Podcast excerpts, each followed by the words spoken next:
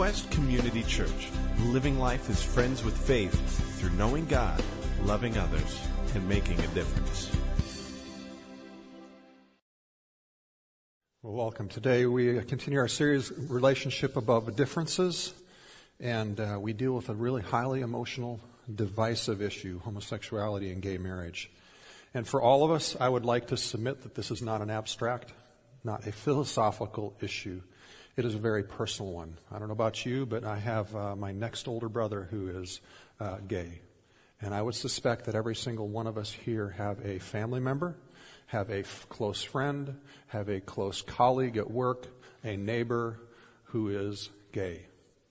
And along with that, in those relationships, for many of us, has come difficulty, struggle, pain, all sorts of things. I've also had the privilege over the years of having some very close friendships with many other gay people other than my brother, uh, both personal and professional relationships, and had the privilege of hearing their personal stories in detail. And honestly, I think uh, as a starting place for our discussion today, I think we need to deal with and recognize the pain, first of all, that gay people have experienced in their community, in their work environments, and from the church there's been a tremendous amount of pain that gay people have experienced in their lifestyle. And I, if you if you have never had the privilege of hearing that level of pain and personal stories from people, I, I want to recommend a YouTube video uh, called "It Takes Courage, Columbus." It's done by the Columbus Division of Police, and it's part of the It's Get, it's Get Better, It Gets Better project by CCAD. You can find it online, and it is really really well done as far as sharing the very real reality of someone living a gay lifestyle and the pain they experience. If we don't understand that, we miss a big piece of what we need to deal with. I also want to acknowledge today a couple of truths out of that video that match the stories of my gay friends. And that one of the realities is that I have never met a single person who started off in life saying, I want to be gay. Because even with today's increasing acceptance in our culture of it, there is still way too much relational, family, and workplace pain and discrimination that goes on for anybody to ever have gone into life intending to say, I want to be gay. And second, uh, the reality that I've experienced from most of my uh, gay friends who I've heard their story is that their experience with church has been terrible. It doesn't in any way match the Jesus that I see in the Gospels and his behavior towards people who are in sin or who are lost, and it certainly doesn't come across as good news to them. David Kinnaman and Gabe Lyon, in their book Unchristian, did massive surveys among people who are unchurched, and among the age uh, population of 16 to 29, 91% of the people in that age range say that the church is anti homosexual. And they not only say that, but they go further in saying that Christians show excessive anger and disgust and are generally unloving attitudes towards gay people. Most 16 to 29 year olds believe that Christianity has nothing of value to say to the issue based upon the surveys. And today, I want to begin to help change that. In our brief time together, we're going to dance through some emotional and theological minefields for all of us. And uh, I'm going to ask for grace. Grace that you'll stay with me, that you won't get sidetracked on one point where, you, where it taps into your emotion or disagreement, but you'll stay with me so we get the big picture, because I think the big picture is really where I want us to land today. And if we agree on nothing else today, I think we can agree on this. I think that we would love to see a world where there is less harshness and more kindness. And I would love to see a world where I think all of us can say, regardless of our opinion, we want our hearts to be open to God. So would you join me in prayer towards that end? Lord, I ask that you would come to us right now and that you would, by your Spirit, bring to mind the feelings, the thoughts that we need to be thinking about today, and that you would guard our hearts, Lord, because this is such a difficult issue. It's easy, it's really easy to close ourselves off. And so, Lord, I pray that you'd help us stay open to you and trust your goodness, regardless of what we think about this issue, that we would trust your goodness today and the Lord, we would learn to be different. We would learn to be kind towards one another and kind towards those even when we disagree. In Jesus' name, amen. So here's how we're going to look at it today. We're going to look at the biblical texts that are at the center of the debate. We're going to isolate it to the three primary ones. And then we're going to spend some time on how the Bible would instruct us and how our thinking of who Jesus is would instruct us on having kind relationships above differences. And we're going to have communion at the end. There are three key passages at the center of this debate. Leviticus 18, Romans 1, and 1 Corinthians 6. And let's just dive in and look at those. Leviticus 18, 22, it says this. It says, You shall not lie with a male as one lies with a female. It is an abomination. Strong word, huh? That's a really tough, strong word. We're going to come back to those strong words in a couple of these texts a little bit later. But when the traditional Christian theologians look at this, and we're going to look at, try to look at both the traditional Christian theologians' views and the pro-gay theologians' views. The traditional Christian theologians look at this and they see it's clearly stating that homosexuality is sin. The pro-gay theologians look at this and they go, well, okay, Leviticus is actually primarily a book about the ceremonial holiness law. And it's not, and we all know that the ceremonial law is not enduring law, and therefore this doesn't apply to us today. And among theologians of all stripes and brands, that argument that ceremonial law is not an enduring law for all time is an agreed upon point of fact.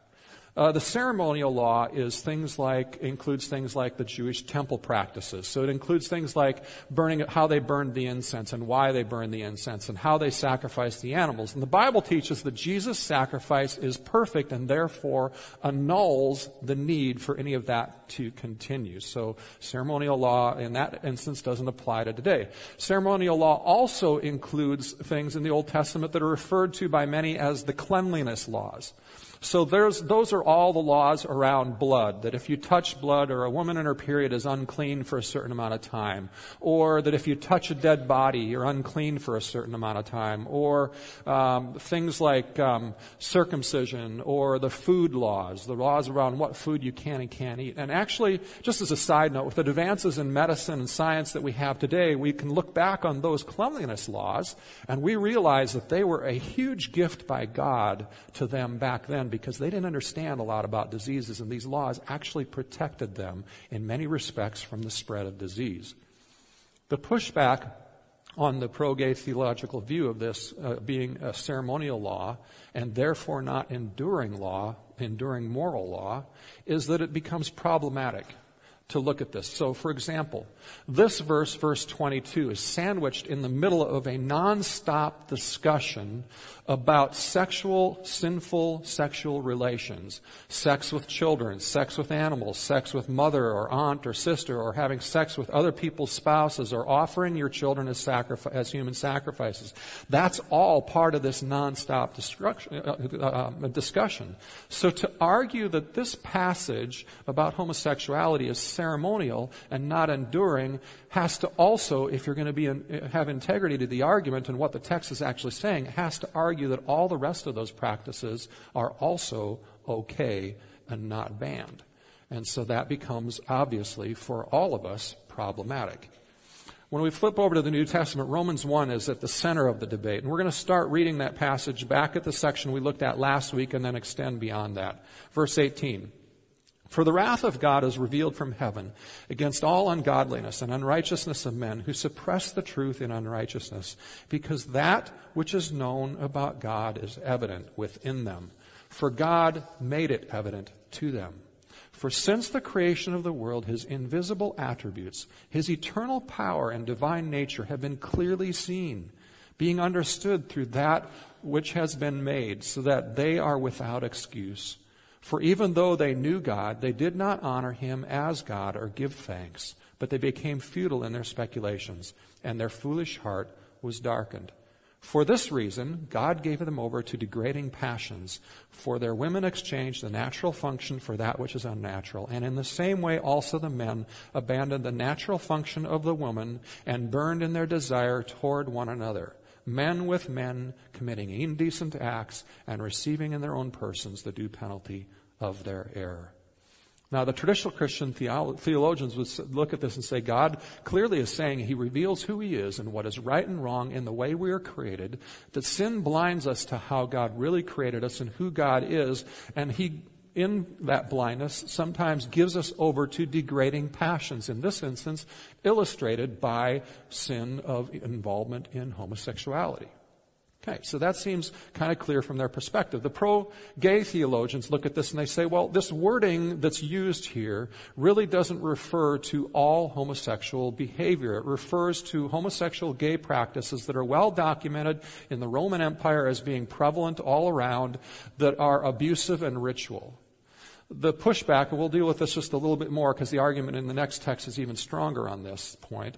The pushback is that there is no conclusive linguistic or even in the context of the passage, no contextual evidence that Paul is trying to make that narrow of a definition on this issue. And therefore, making it that narrow becomes arbitrary.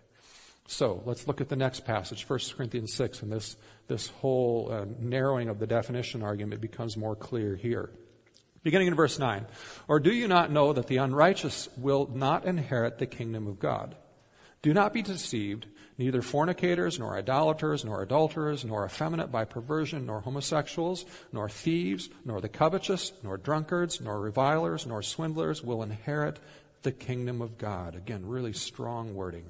Such were some of you, but you were washed, but you were sanctified, but you were justified in the name of the Lord Jesus Christ and in the Spirit of our God.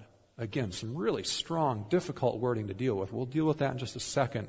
Uh, as we look at it further. But the pro gay theologians look at this, and this is where they more strongly assert their argument that the terminology used here is only towards a practice of men having sex with boys and sex slaves who were boys in the Roman Empire. And they would therefore say that this does not uh, um, extend to consensual monogamous relationship among consenting adults.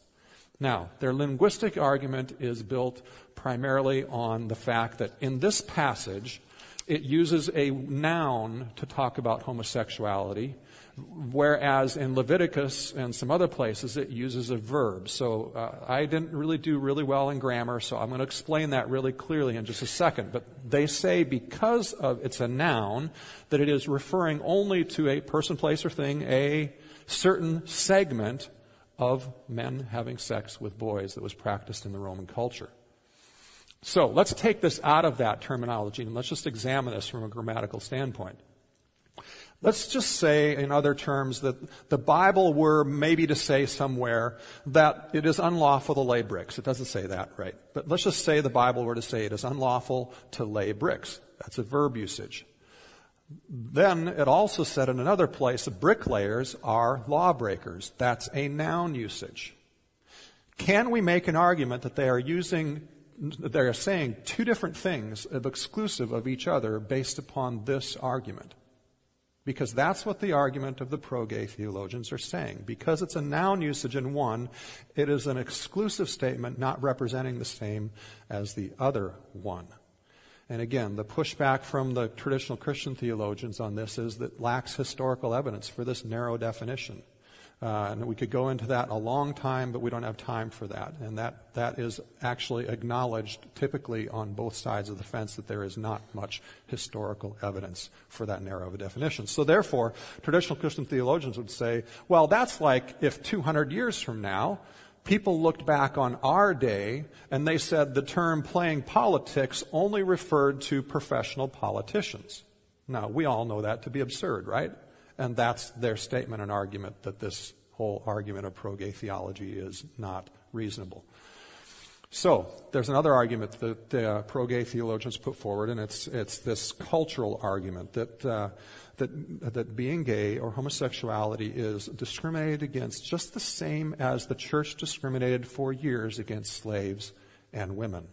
And they refer back to a passage in Galatians 3. So if you're here a number of weeks ago, we actually talked about this whole issue of the women, and we talked about in that passage about the, the cultural argument, and that a cultural argument is only biblically valid if in the text of Scripture, there is evidence that behavior that was against what was forbidden over here was blessed by God elsewhere.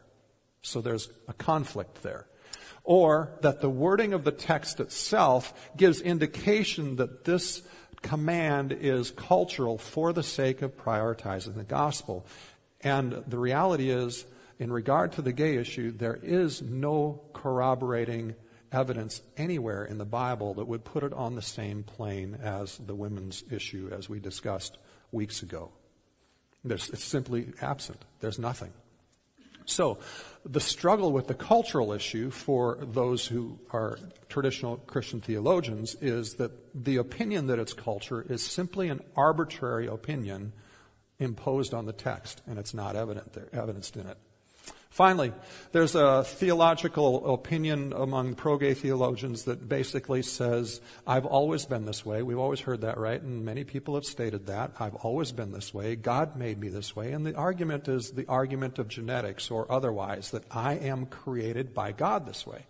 So if that's true that I'm created by God this way, then doesn't that prove that God created gay people and therefore it's morally acceptable? And it goes back to the ultimate fairness issue, right? If all of this is true that I just said, then the ultimate fairness is that it would be God who created, right? But the Bible, when you actually look at the creation account, it gives no indication of gay being a created thing. It only talks about heterosexuality. It only talks about marriage between one man, one woman. And as we've said before, an argument from silence is not the strongest argument, but the traditional Christian theologians say, well, it's not an argument from silence because the rest of the Bible says plenty about it that would verify that we should interpret it this way in the creation account. But let me ask you this question. What do we already know from the Bible about genetics and sin? It actually says quite a lot about it. When we look at the creation account, we understand from the creation and the fall that sin brought death into a perfect paradise, right? What has death resulted in? Death has resulted in what? We know it's resulted in corruption of relationships. We know that it's resulted in disease, right? How many of you know somebody who's been genetically predisposed to heart disease or cancer in their life or some other disease. How many of you know somebody who is genetically predisposed to depression or to bipolar or to schizophrenia? For that matter, uh, if you've had multiple children, like I have, uh, from a very early age, from practically birth on, you see the personality differences. And whether you can prove that the, what gene dictates that and whether it's genetic, we would all probably agree that personality is genetic and created from the very beginning. And yet, I can to- show you over and over again from personality studies that certain personalities, per- certain personalities are more prone to lying or outbursts of anger in certain types of situations than others. Right?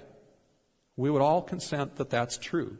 Could it be that there is a genetic difference that predisposes people to being gay, not of God's creation, but of the effects of sin, since the Bible teaches that sin has caused genetic corruption, death, that leaves us struggling with difficult temptations, sometimes for a lifetime. Honestly,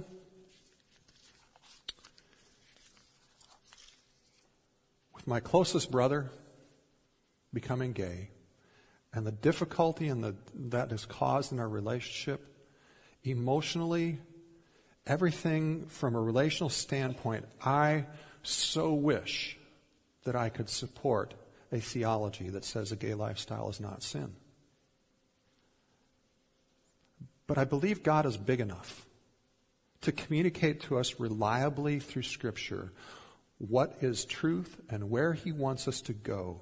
And I just as much as I wish I could get there, because it would solve so many pain points in my life and in your life, I just can't get there theologically without splitting hairs and reinterpreting words that are not evident from the culture of the day and reinterpreting the culture. So let's get on to what I think is maybe even the more important thing. Let's deal with what it means, what this means for us relationally. And to do that, I want you to turn your attention to the screen again, please. I hope we can be a church like that someday. One of the things I love in that in that uh, clip is Sam Adams, the the mayor of Portland, saying that is not lost on me. See, the reality of even the disagreement over whether this is sin or not is a very much a part of their relationship, and yet they have a very winsome, close friendship. In fact, much closer than what's even portrayed in this particular video. And frankly, I think the relationship is very much like the relationship Jesus had with people all the time. And my core proposal is today for all of us is why can't we be the same? Why can't we be people who reach across the differences, even the differences of what people define as sin and, and what sin is and what sin is not, and build these winsome, beautiful, kind, strong gospel relationships? And I would submit to you that we haven't been able to because of what we've been talking about the last few weeks. We live our life in bounded set box thinking. So, I want to give a first application to our relationships, and it's going to be centered around this question how do we as a church need to change? I think one of the most grievous errors that I've been a part of in the past and the church has been a part of and continues to be a part of that has imposed much heartache and posed, resulted in gay people misunderstanding both Jesus and the gospel is simply found in this statement. We have talked about the fact that if you struggle with same sex attraction and you decide to follow Jesus, you will be completely healed of those feelings. So, as I've sat with my Christian, my, my gay friends, and they've related to me through fearful, pain filled, ridden tears and conversations. They've talked about how they dealt with the same sex attraction in a deafening, condemning silence all alone. You see, I listened to men who would talk to me and tell me their story and say that they started dealing with same sex attraction feelings when they were 8, 10, 12, 14 years old. And because they lived in a culture that made fun of it, or they lived in a family that was Christian that didn't believe in it, or it doesn't even have to be Christian to not believe in it, they lived in a family that didn't believe in it, they feared talking about it, so they never did. And why would they? Why would they when we as a church so often make shaming, sarcasm jokes like, God made Adam and Eve but didn't make Adam and Steve? And there's a bite to that. Why would they open up when we make uh, and have promoted as a church and as a people ignorant, ignorant stereotypes that people who are gay, we, we say people who are gay are more likely to be sexual predators, and that's simply not true. We say that people who are gay are more likely to carry STDs, and that's simply not true. And we as men are squeamish all too often about hugging a gay man or knowing that a gay man is sharing the bathroom with us, and we have all sorts of things like that. Or like what happened with a very close friend of ours. A close friend of ours had their adult son come to them about a year, two years ago, maybe three, I, I lose track of time. And they came to them and said, the son came and said, Mom and Dad, I no longer believe in Jesus. In fact, I don't believe there is a God. And they went and talked to a couple of their church friends to ask them to pray for their son, and the church friend's response was, At least they're not gay. Really? Really? Why would somebody open up? We as a church have so much to repent of. We as a church have treated gays in horrible ways, and we've not stood up to others when they've been mistreated. You see, my gay friends and I, when we would talk, they would they would talk to me about how, how, how, about how they prayed for years and pleaded with God for freedom from those feelings of same-sex attraction and it wouldn't happen. And they'd keep pleading and they'd keep praying.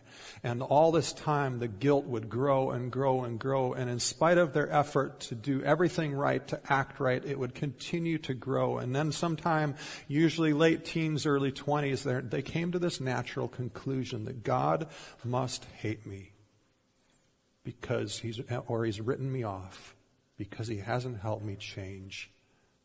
So since I'm clearly not good enough for God, they conclude the heck with it and they just go straight, full on head into the gay lifestyle. See, unless we get over our weird feelings and our horrible stereotypes of gays, unless we acknowledge that some of them do indeed find freedom and healing from those struggles and have little struggle on an ongoing basis, and that while others never really ever get over that struggle and they may struggle for a lifetime, Unless we acknowledge those things, we will continue to drive gay people who are now trying to follow Jesus or who want to follow Jesus away from Him into aloneness and shame. And we won't be the lights who reflect the light of, uh, light of love to them. Instead, we'll force them into these boxes and we'll be Pharisees to them, making them die a slow death. You see, we must be a people and build relationships with people where it is safe for people to talk about same sex attraction. And it can't stop there. In fact, it can't even start there, probably for most of us. We have to be a people who it's safe for all of us, regardless of what area of sin we carry in our life on a regular basis, for us to talk about our own sin with one another openly Otherwise, we continue to be box people. The second application to relationship comes down to how do we view God? See, when we're in the box world of the way we think about faith and religion, these words abomination and degrading and will not inherit the kingdom of God are devastating to us. They are the ultimate box thinking of I am out, I'm not in, I'm rejected, I'm not good enough, and I'm going to hell. But when we start thinking about the gospel and our Christian faith through centered set thinking eyes, through the eyes that we follow Jesus, that we are forgiven by Him of everything, that we are justified completely and forever if we will orient our lives towards Him and trust Him to bring definition to us. And we remember this illustration we talked about the last few weeks where we talked about these panes of glass and how God creates us at the beginning of our life, at, the, at creation, He created us clear, perfect, pure, no defect, no scar. We can see everything perfectly and that sin comes in and creates cracks and scars and mars on us and prevents us from being able to see through clearly and see really who we are or see who God says we are. And then we talked about last week how this illustration is really too simple because the reality is that we're actually made up of many panes of aspects of our lives. And maybe we have this aspect of our life that's money Maybe we have this aspect of our life that is our sexual identity. Maybe we have this many aspects of our lives that make up our self-worth. And to take this discussion out of just the gay discussion for a minute, can we just acknowledge for a second that every single one of us have at least one pane of our life greatly damaged? To the point that the words of Romans 1 are true, that we are blinded to truth and the reality of who we are and who God is. Maybe, maybe it is our sexuality. Maybe it is a, a fear of conflict and the painful decisions that come because we fear conflict. Maybe it has something to do with many of the areas of your sense of self-worth and your confidence and the fact that what you believe about yourself is so distorted from God and you react out of that and cause pain. Maybe that area of your life is some sort of addiction that brings pain to you and pain to others. But all of us have a pane of our lives in which we are blind and can't see without God's help. So trying to follow Jesus in that place of light, it becomes very difficult because when all of a sudden we come to that place where that pane is exposed, what's our normal reaction when sin is exposed in our life? Yeah, it's to hide, isn't it? To jump back in the box of in and out, jump back in the box of good enough and not. And so instead of continuing to rest and look at Jesus' goodness to us, we turn to the side and we start to examine saying, how can I get rid of this? How can I fix myself good enough so that I can be accepted again? Right? Isn't that our normal response? And we look at ourselves in darkness instead of looking at ourselves through the light and the love of God. In fact, if it gets bad enough and we continue to sin over, over and over enough for long enough, we come to the same conclusion that gay people come to the conclusion in the 20s sometimes, that God has condemned us, God is not favorable to us in that area, and because we can't handle the pain, we turn our back completely on the light so that this is in darkness because we can't stand looking at it. How many of you uh, love going out with your little brothers or sisters or your kids when they're really small and playing with the shadows, right? Don't kids love playing with their shadows because their shadows, they're such, they're so small, but their shadows are so big? But you see, when we turn and respond to God in this way, all we do is we create monster shadows for us. And that's all we can see. And we become hopeless. We become burdened. We become fraught with anxiety and guilt. If there's nothing else that any of us can take away, regardless of this issue or agreement or disagreement on it today, I hope that we can take away from this discussion the idea that we need to stop turning inward. We need to stop turning on ourselves and trying to fix ourselves when sin is exposed. We need to learn to stay open and honest and looking at God in that process because He loves us because he forgives us. What if abomination isn't out of a heart of a harsh attitude? What if that's not what it means? What if it's not coming from the idea of condemnation, but a compassionate comment on the level of our brokenness? What if it's like a tornado having gone through a neighborhood and one house not being hardly touched at all, just this minor damage, while the next mansion right next to it has been totally obliterated and is a scar, just a hollow scar of what it used to be? What if it is primarily a compassionate comment on the level of damage, of blindness, in the same heart that Jesus says, A bruised reed I will not break? That kind of compassion. Our third application of relationship today is this. How does this change a unique demand that the gay community makes on all of us? That is really not actually unique at all. So, centered set thinking in the gospel actually helps us get to this. It challenges not only uh, uh all of us on this same idea. So, for instance, when my brother in 2001 came out of the closet, since then, we've had a very difficult time finding common ground to talk about things and even have much of a relationship because he consistently draws through his word, explicit words, and I'll actually quote some of them in a moment, this line in the sand through these repeated statements that I don't know how to navigate. And it makes it hard for any of us to navigate. He makes these repeated statements that if you don't accept my identity as gay, if you don't accept the accompanying behaviors of that, then you cannot love me at all. How do you deal with that? See, what he's asking us is uh, uh, what, what, what, the gospel is not first and foremost asking and demanding that you, if you are a gay person, absolutely believe that it is sin and wrong before you can follow Jesus. What it is asking you uh, as a gay person is the same thing it asks every single human being on the face of the planet to admit that you are blinded by sin that you need Jesus in his light. And to surrender our entire identity to Jesus, our Creator, and say, no matter what the cost, I will let you lead me and define me wherever that takes me. You see, that ask of asking a gay person to give, that, give up that identity is no different than what God asks each and every one of us, right?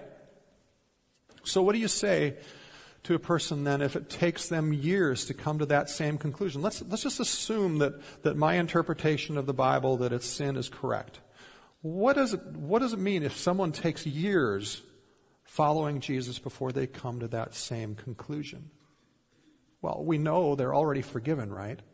And we know that forgiveness in Christ is not a license to sin. It is a state of freedom that we're in. A state of freedom that allows us to stay turning towards God, to be accepted by Him, to have full access to Him, to have peace without con- condemnation, to have peace without the pressure of, what if I don't understand enough fast enough and change enough? Right?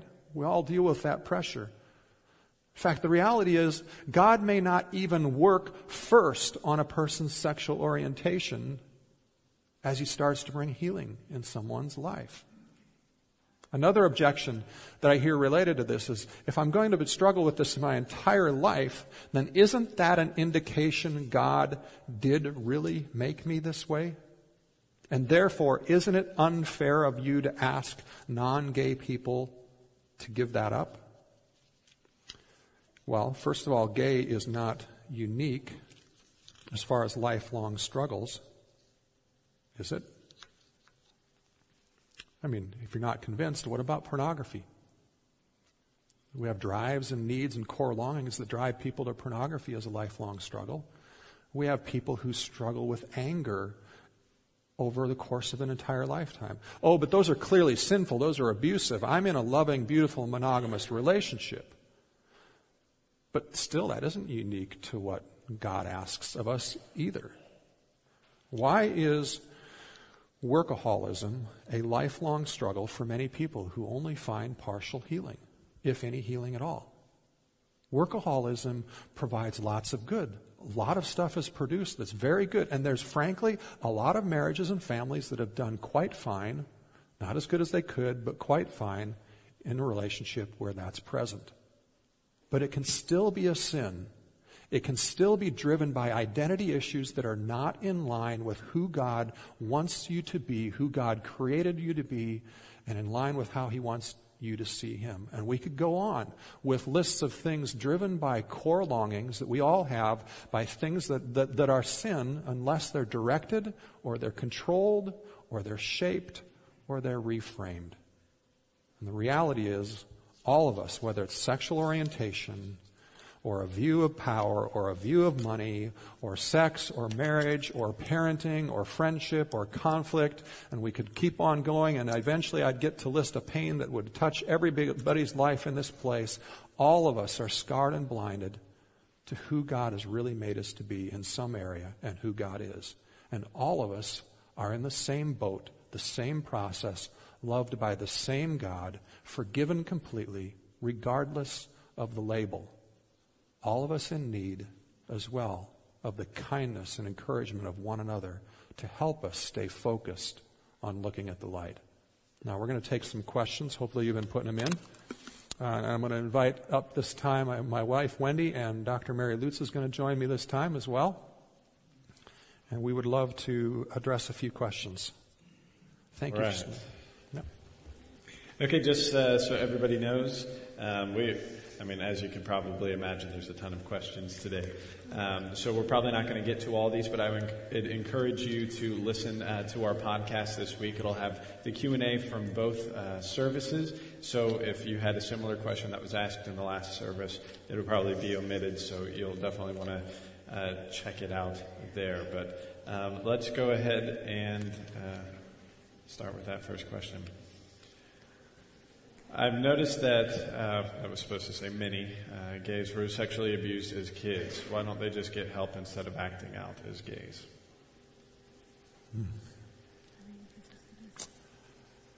You could say that about almost any issue that any of us face. Why do we act out instead of getting help? I mean, that's, you know, I mean, I could say that about why I work too hard.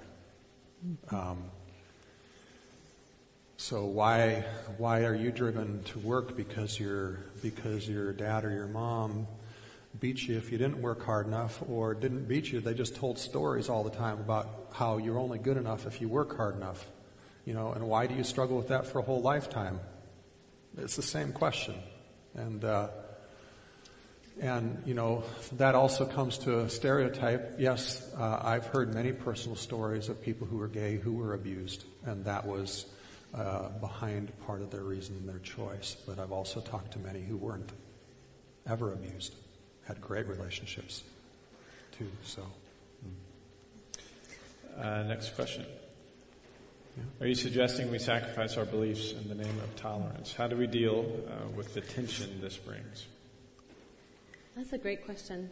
Um, and um, I, I think that's when we look at how Jesus responded to so many of the people that gave him questions, so often Jesus did not respond with a yes or a no. He, he let them wrestle with that. And I think sometimes when we think about tolerance, like we have to make sure that people know where we stand. Like that's sin and you need to know that. It's like how are we supposed to help them in a trajectory of getting closer to Jesus? Um, I teach in a college setting where I teach psychology, and I have to be tested every year. I get um, case scenarios, and I am to make sure that I am being sensitive to the LGBT community, and I have to be very thoughtful of that. So tolerance is very encouraged in my workplace. But in that process, like in my psychology classes, we'll take issues. Like they have to take a project every every term where they identify an area that they want to grow in personally, and how uh, they set a plan in that. And one of the students um, took the topic of homosexuality in the church, and she wanted to grow in this area. And so I thought, oh boy, I'm not sure if I'm going to do the tolerance thing really well. How is she going to land in this, and how is it going to be explored? But in that process of her talking, one of the students um, was, raised her hand, and she said, "I want to sing, and I want to sing to God, but I don't know of any church that I can go to."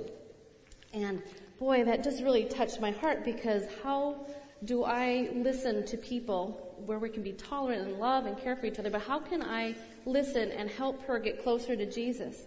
Would she be welcome in our church?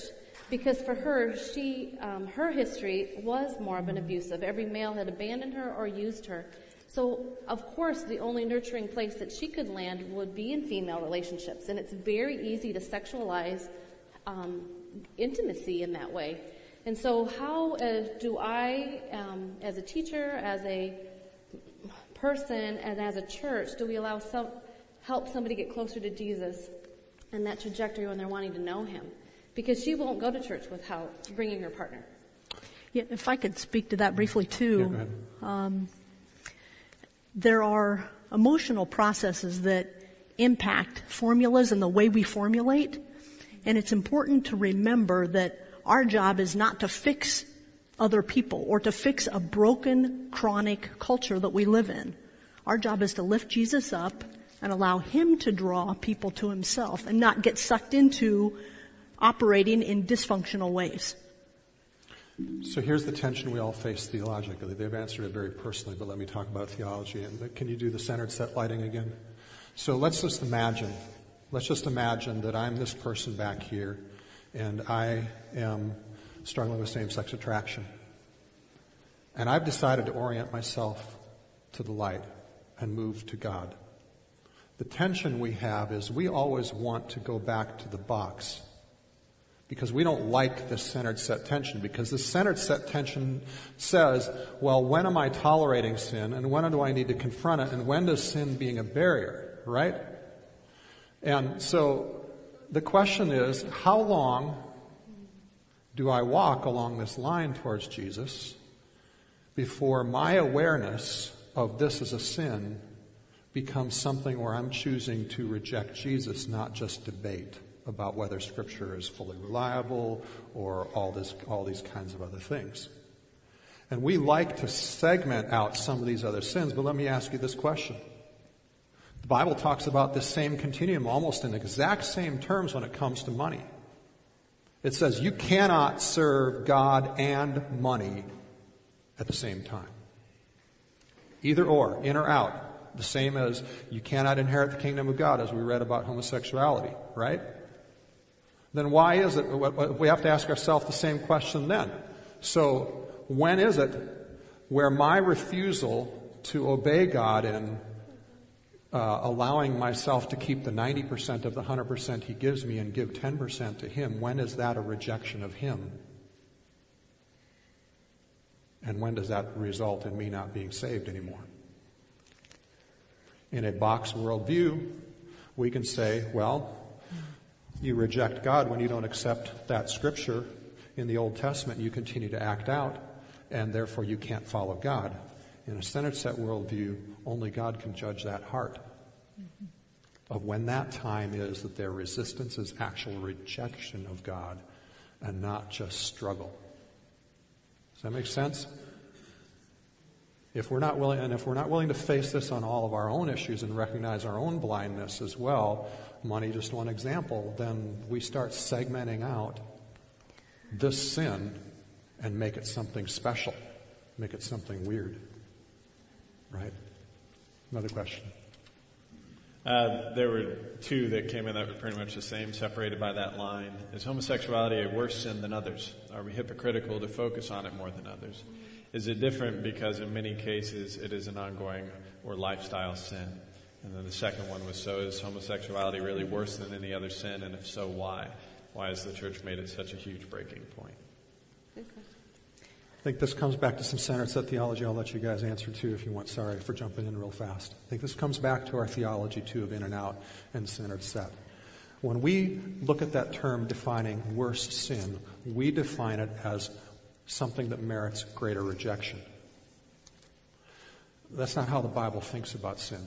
Sin is sin. And sin creates separation between us and God, and sin brings death to our lives. Now, is homosexuality more difficult in some ways than others. I mean, the way Paul's describing in Romans 1, there is this process of increasing resistance to God that results in certain sins happening. And so maybe it's a reflection of greater brokenness, but is it worse in terms of needing for condemnation? Absolutely not. It's no different than any other sin. But the other aspect, and this is the reason why that line in the sand is hard, when you read about the gay community, the fact that that identity line in the sand issue comes up so much is because that is the focal point. It is so visual, visible compared to other sins versus all the invisible sins that we don't talk about. This one is so visible that it is the focal point of our rejection and therefore becomes the focal point of our acceptance, therefore the line in the sand that my brother always draws on me, saying, You can't love me unless you accept this. It's just because it's so visible. My name is Mary, and I am a workaholic. Is my sin any better? Absolutely not. Is it a lifelong struggle? You bet it is.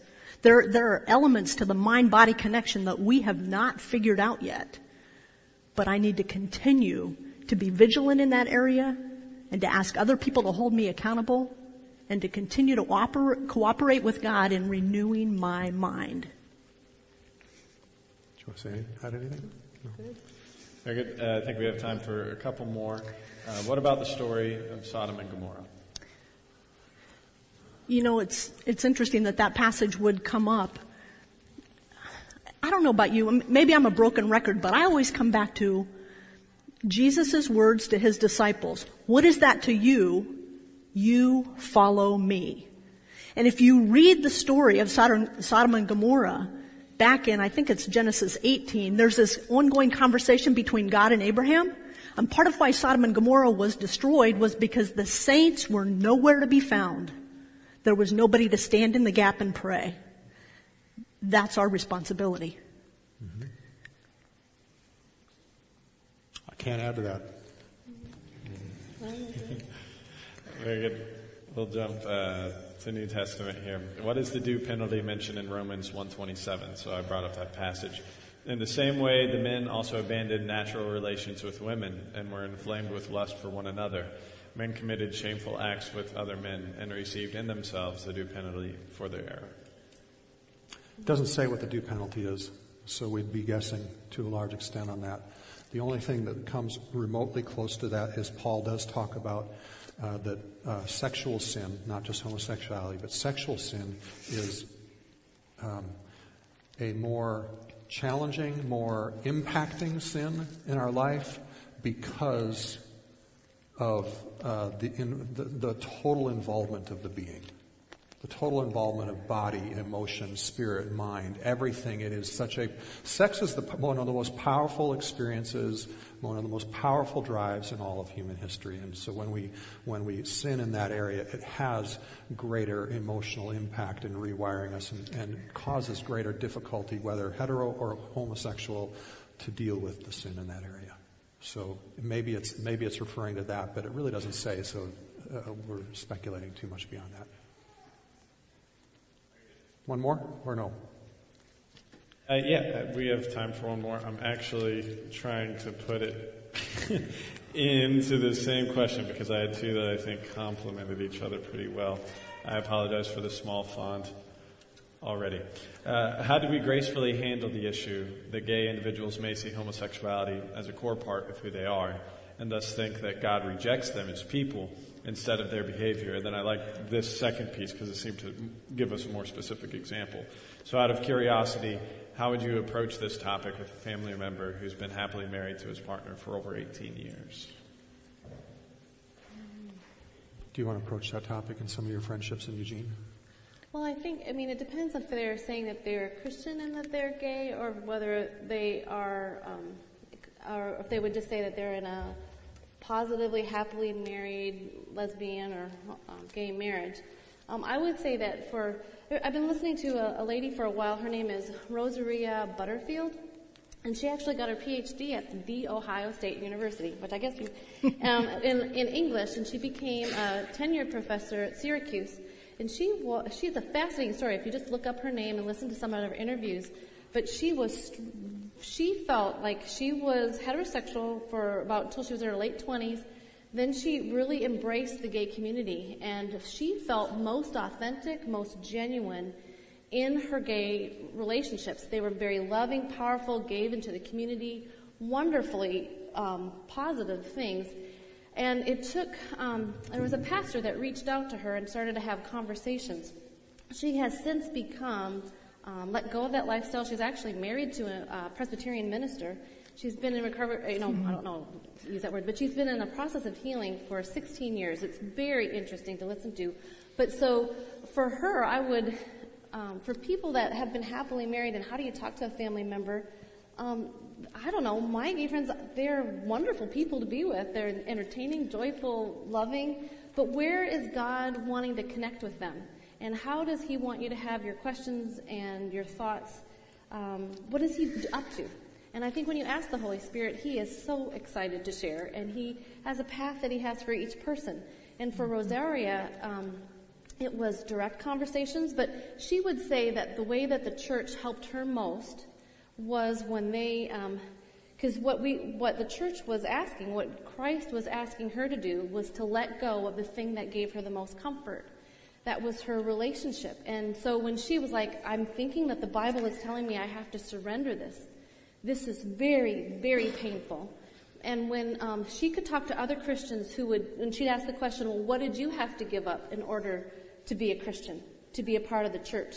And when they would connect with the places that you've already identified, like, I had to give up, you know, what would that be? Where were your struggle points? And if you were honest with that, that gave her the courage to go through an incredibly messy painful experience of letting go uh, a beautiful community for her. I don't know if that addresses it well enough, but. Yeah, I think the only thing I would add is that I would approach the conversation the same way that I try to approach conversations with anybody, which is point out where you see God at work. Mm-hmm. Yeah. yeah. And part of that, as, uh, as I think Wendy intimated in, in anybody's story, and we started this message if we don't acknowledge the level of pain and level of sacrifice of somebody who's in that lifestyle is going to have to go to in order to choose to change and be free, it has to start there. I mean, can you imagine? This, this lady that she mentioned describes I had to give up my partner, I had to give up my house. Uh, she was a tenured professor. She had to give that up. She was head of the department leading gay studies, had to give that up had to give up everything about her identity. And we sometimes ask people to change and make light of the level of sacrifice that's going to require. And so then we become demanding rather than walking alongside and saying, I'll be with you no matter how far we get through this process. Okay? So I want to invite now some uh, questions. Hopefully, you've been inputting questions throughout this whole time. And to help me today, my wife Wendy is going to join me, and uh, this service, Jeremy is going to join me as well. Right? So, yes, over there.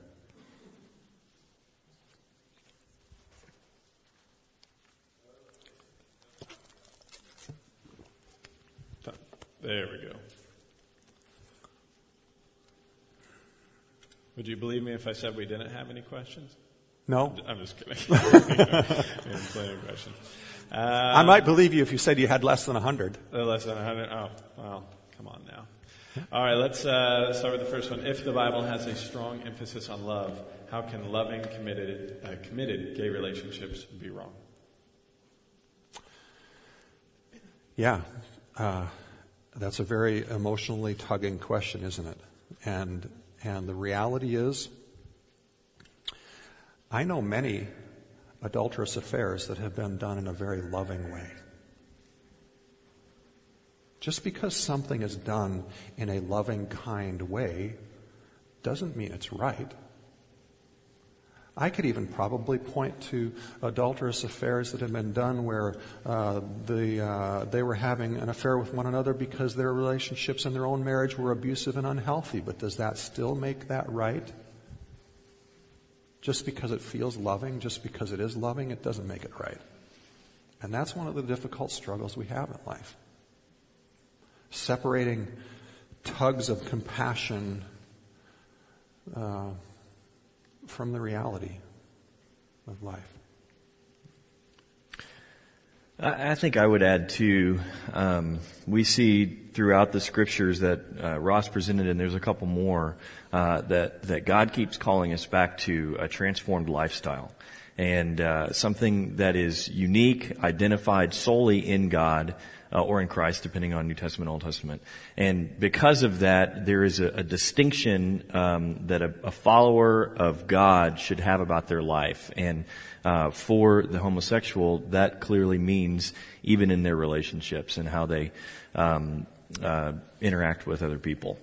Uh, so I, I, think that there is a, uh, a distinctive for followers of Christ to live out uh, in principle, and and so that then precludes uh, how they relate to others. Is that fair? Mm-hmm. Okay. Yeah. Another question? Unless you want to comment yes. on that. I know we talked about the possibility of genetic flaw due to sin, but could homosexuality be produced by an evil spirit? Yes. Another question? I mean, the Bible teaches a spiritual reality, right? And so, uh, and the Bible teaches uh, most, most, uh, most pointedly that we open ourselves to evil spiritual influence by our choices of sin. Right? So, yeah, any, any kind of sin. Sin with money. Slander. Any kind of sin can open ourselves to a, a, a demonic spiritual influence impacting us in some measure. Uh, what's the church's or the overall church view of homosexuals adopting children?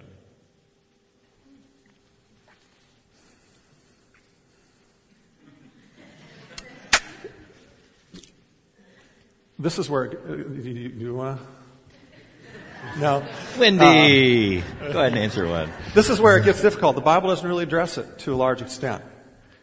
Um, so you can only address it through extrapolating concepts to go this direction. And, um, and um, you know, um, we don't have as many uh, gay friendships here. We had a lot of them when we lived in Eugene. And we saw some parents who were wonderful, raising wonderful kids. Um, so then you start having all these weird arguments. Is it worse for if, if, if homosexuality is a sin? Is it worse for a child to be raised by a homosexual? Or if uh, alcoholism is sin, is it worse to have them raised by an alcoholic? And you start having to. So that's an area where I think you're going to have to vote your conscience because uh, when it comes to voting, because when you start dicing it out, which sins are you going to choose should uh, means somebody can't raise a child, right? That, that just seems to start getting really subjective and messy to me. And, uh, and some of you are probably unsatisfied that I'm not more definitive on that answer, but honestly, you know, we had friends who were gays raising kids who were raising really fabulous kids. Yeah, did they have a weird did they have a, what would be a Christian, unchristian idea about this issue? Certainly. But in a lot of areas, they were better than a lot of kids. so. All right. I think we have time for uh, one more question, and just to let you know um, that if you submitted a question that wasn't answered, uh, there's a good chance that it might be repeated uh, in the second service. So you could catch all these questions uh, via our podcast, uh, but feel free to keep uh, texting those in. And I, I, will be available after service, and um, maybe Wendy or Jeremy possibly can be available as well. We can interact on more questions if you'd like. Are you suggesting we sacrifice our beliefs in the name of tolerance? How do we deal with the tension this brings? Can I take this one? Yes. Okay. Um, this I was really conflicted on whether we should take this topic as a church because I work in um, college. I teach psychology, and so um, I live. I work in a community where LGBT, LGBT is very supported, and um, the ones, like an example, would be one of the assignments that I give is they have to pick a topic in psychology that affects them that they want to develop a life plan on um, and how they want to grow in that area. And one time uh, they picked the topic of homosexuality in the church. And I'm like, I know that could have been a little bit dicey, and I was a little bit challenged, like, how is this going to flow? Um, and in that discussion of this woman presenting how she wanted to grow in her understanding of homosexuality and how that connects with the church, at the end of her sharing, one of my students, who, if you knew her, she had a history where men were completely um, abandoning or um, abusive. And she raised her hand and said, I, and I was thought she was so bold, but she raised her hand and said, I want to sing for God, but I have no place where I know I could do that. And I, my heart was so touched by that because, like, how can I support her? Because she's on the trajectory where she wants to be going for the light. And I was thinking as I was sitting next to her, could I invite her to our church? Can how I, would it be okay for her because she is going to bring her lesbian friend um, partner who is it's a, a very understandable, loving relationship. So how can I be on that path to support her and others like her and coming to know Jesus better? And so I was nervous about this um, conversation that we would have today because it's just so easy for them when they are looking at what kind of community I could be a part of. The LGBT community has been one of the more accepting communities I've ever been a part of, and for them as well. And that we would ask them to leave that and come to a place where they may not feel like they're accepted or that their behavior is thought of as sin. How can we help them as they want to know Jesus better? And so does that feel like it's tolerant that I'm accepting their behavior? Boy, I think you, you know, identified places in that, but we have to love them where they're at and um, where are they in that process of getting to know Jesus? I want to bless any way I can. And this is, uh, theologically, this doesn't become easy. And this is the reason why this, this whole issue of tension is the reason why the church consistently jumps back in the box because we don't like living with tension. But if we're going to live with the theology the Bible teaches about grace, about God's forgiveness, about the fact that yes, there are lines of right and wrong, there are lines of acceptance and following and rejection, but we can't always define them as neatly as a box unless we're willing to, to, to deal with that, then what are we going to do? You know, uh, we're going we're gonna jump back into moralizing and we're to jump back into harsh treatment. And, and the reality is, so when the, the big question comes down to, so when in the journey of the process, so let's, give me standard set lighting for a second. In the journey of the process, if I start way back here, away from the light, and I'm not willing to accept, I'm not willing to accept the idea that, that the Bible teaches homosexuality is a sin. And I'm beginning to walk toward, but I'm, but, but I'm, I'm willing to surrender my identity and I'm willing to say, God, you can define me and I'm going to point myself to light and I'm going to walk towards the light. At what point does accountability come into the place where my unwillingness to accept the biblical definition of sin becomes a rejection of the light? When is that? How do we know when that is? And if we're going to say that, say that it becomes something and we judge a line for homosexuals, then why don't we judge it about money? Because the Bible speaks just as strongly about money. It says you cannot serve God and money. It's an either or issue. It's a, the same as abomination, the same as cannot inherit the kingdom of God issue. And yet, the vast majority of us don't follow what the Bible teaches in regard to giving. That He gives us 100% of what we give and He asks us to keep 90% and give 10% to Him. So at what line for each one of us does money and our lack of willingness to respond to God's heart in that cross us over that same line that a homosexual has to cross over at some point? And the fact of the matter is, we don't know. You and I, most of the time, cannot tell where that line is. Only God knows the heart. And our job in general, outside of some very specific circumstances of church discipline, is to be kind and to be people who point to the light and to be people who encourage to look at the light and be people who walk alongside in kindness and graciousness with our arm around people, carrying them in their weakness and loving them in their weakness. And that really is our responsibility. But we want to jump back in the box because we want to be in God's role and we don't like the tension that that creates for us. Make sense? So, today as we continue our message and going to go into communion here in a moment. I just want to say this to those of you who may be here who are gay or those of you who have gay friends who have been rejected by the church. I want to say, please forgive me. Please forgive us for treating you with a merciless box of religion rather than giving you the good news of Jesus. I want to say, forgive me, forgive the church for treating you different than we treat ourselves in our own areas of darkness and blindness where we struggle with sin and we isolate you as being different than that. I want to say to you, when your feelings didn't change like you wanted them to, please forgive us for creating expectations that forced you to feel rejected rather than accepted and invited by God for doubting and judging your relationship with God. Please forgive us. For believing that we are morally superior and not being, not even being aware of our own darkness. Please forgive us.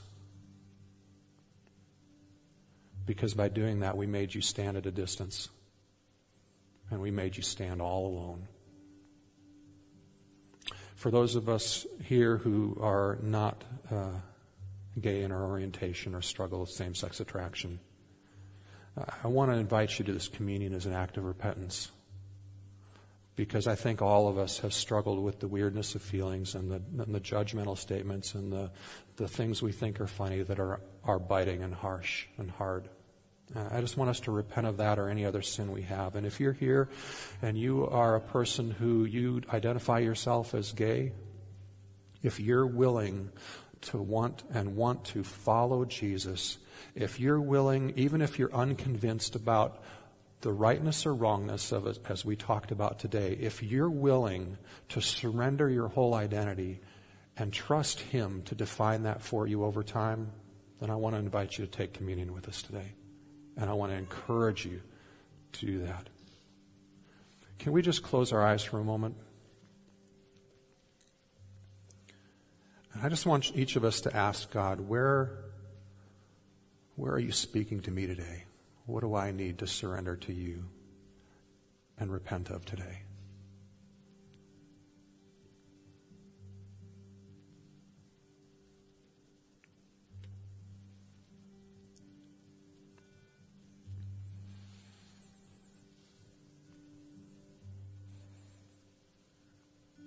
Lord, I pray that you'd send your Holy Spirit to us right now. That you'd come as we uh, take communion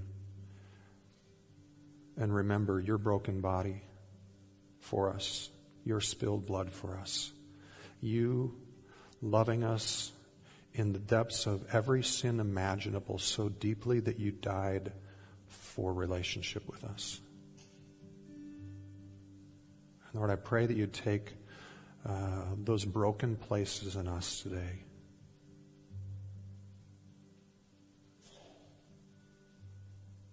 You'd help us entrust them to you.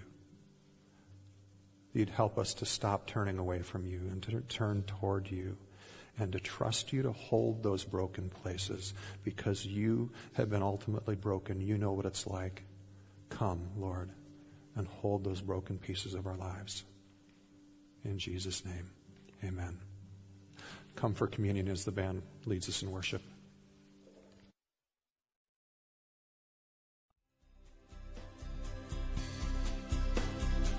Thank you for listening. Join us at Quest as we walk with one another in friendship while discovering the reality and goodness of God together. For more information and service times, visit us online at gotoquest.org.